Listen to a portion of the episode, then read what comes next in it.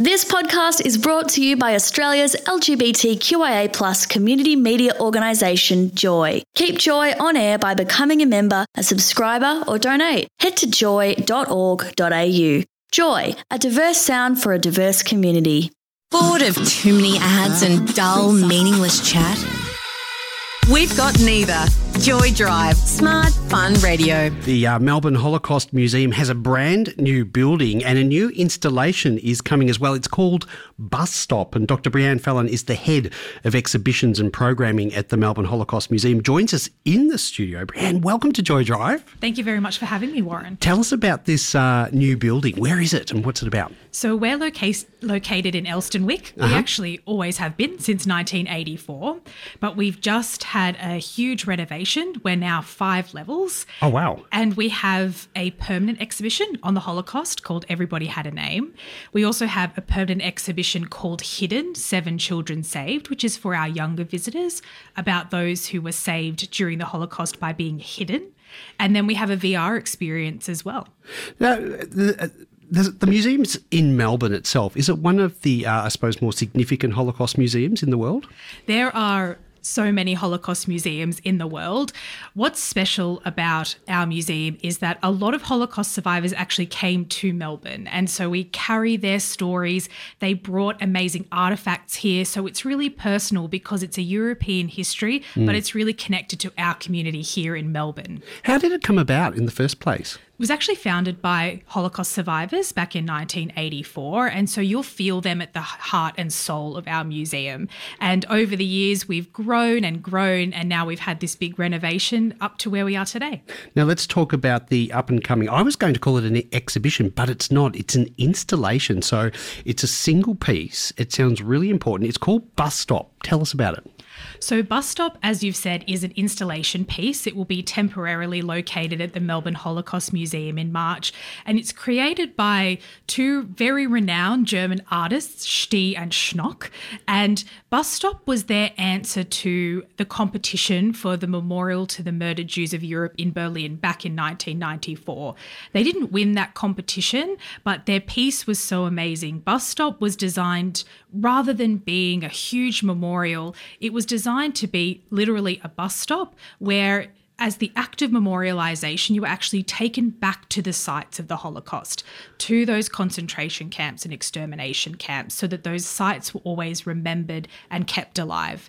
So we're recreating the bus stop outside of the Melbourne Holocaust Museum with the timetable to really talk about this act of memorialization and the power of public sculpture. Let's uh, talk about the other exhibitions that you have. You mentioned that there's two permanent ones there at the Holocaust Museum. Tell us about those. So, our main permanent exhibition, Everybody Had a Name, is a history of the Holocaust. It goes from pre war Jewish life. It's really important to understand Jewish life before the Holocaust because you can't understand what was lost if you don't know what was. And then we move through the stages of the rise of Nazism, all the way through the extermination process, through to liberation, and then coming to Australia. As I said before, it's really focuses on Melbourne stories. The idea behind the exhibition, Everybody Had a Name, is that behind the numbers, the t- statistics, there are humans. There are individuals with stories and hopes and dreams, and you can go through the exhibition following survivor stories and actually moving through the stages of the genocide with them. It's a really deeply personal exhibition, has remarkable artifacts connected to those survivors as well. So while it is a historical exhibition, it's also one that has the human narrative threaded throughout it as well. Tell us about the other exhibition. The other exhibition, Hidden, as I said before, it's uh, focused more on our younger visitors, but everybody will really take something from it. It focuses on seven survivors that came here to Melbourne and shared their stories at the museum. I should say we still have survivors at the museum sharing their stories. You can look on our website when you can come and hear from a survivor.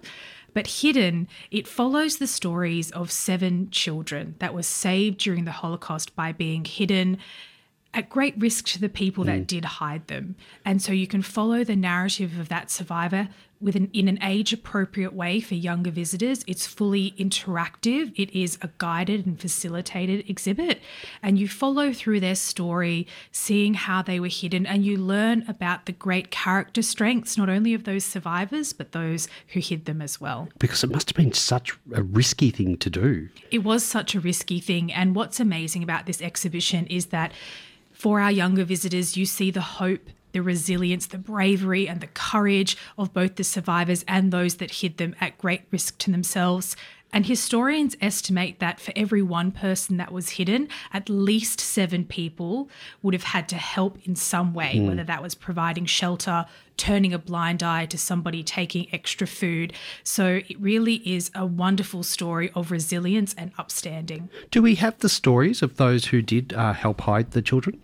So those are infused into the hidden exhibition mm-hmm. as well, but it does focus on the survivors and those that came to Melbourne. Now, uh, we're chatting with Dr. Breann Fallon, Head of Exhibitions and Programming at the Melbourne Holocaust Museum, about the museum and an upcoming art installation. It's called Bus Stop. Now, while we've got you, as important as it is to learn lessons from history, how do you feel about the current geopolitical situation? You know, it's something that is always present, but we're focusing on our work. We're focusing on making sure that we're educating as many people as possible on the lessons of the past because they're just as relevant as today and for our future as well. So we're making sure we're focused on critical thinking, on being really skills led for our visitors. So for us, it's a really important time to get as many people through the museum as possible.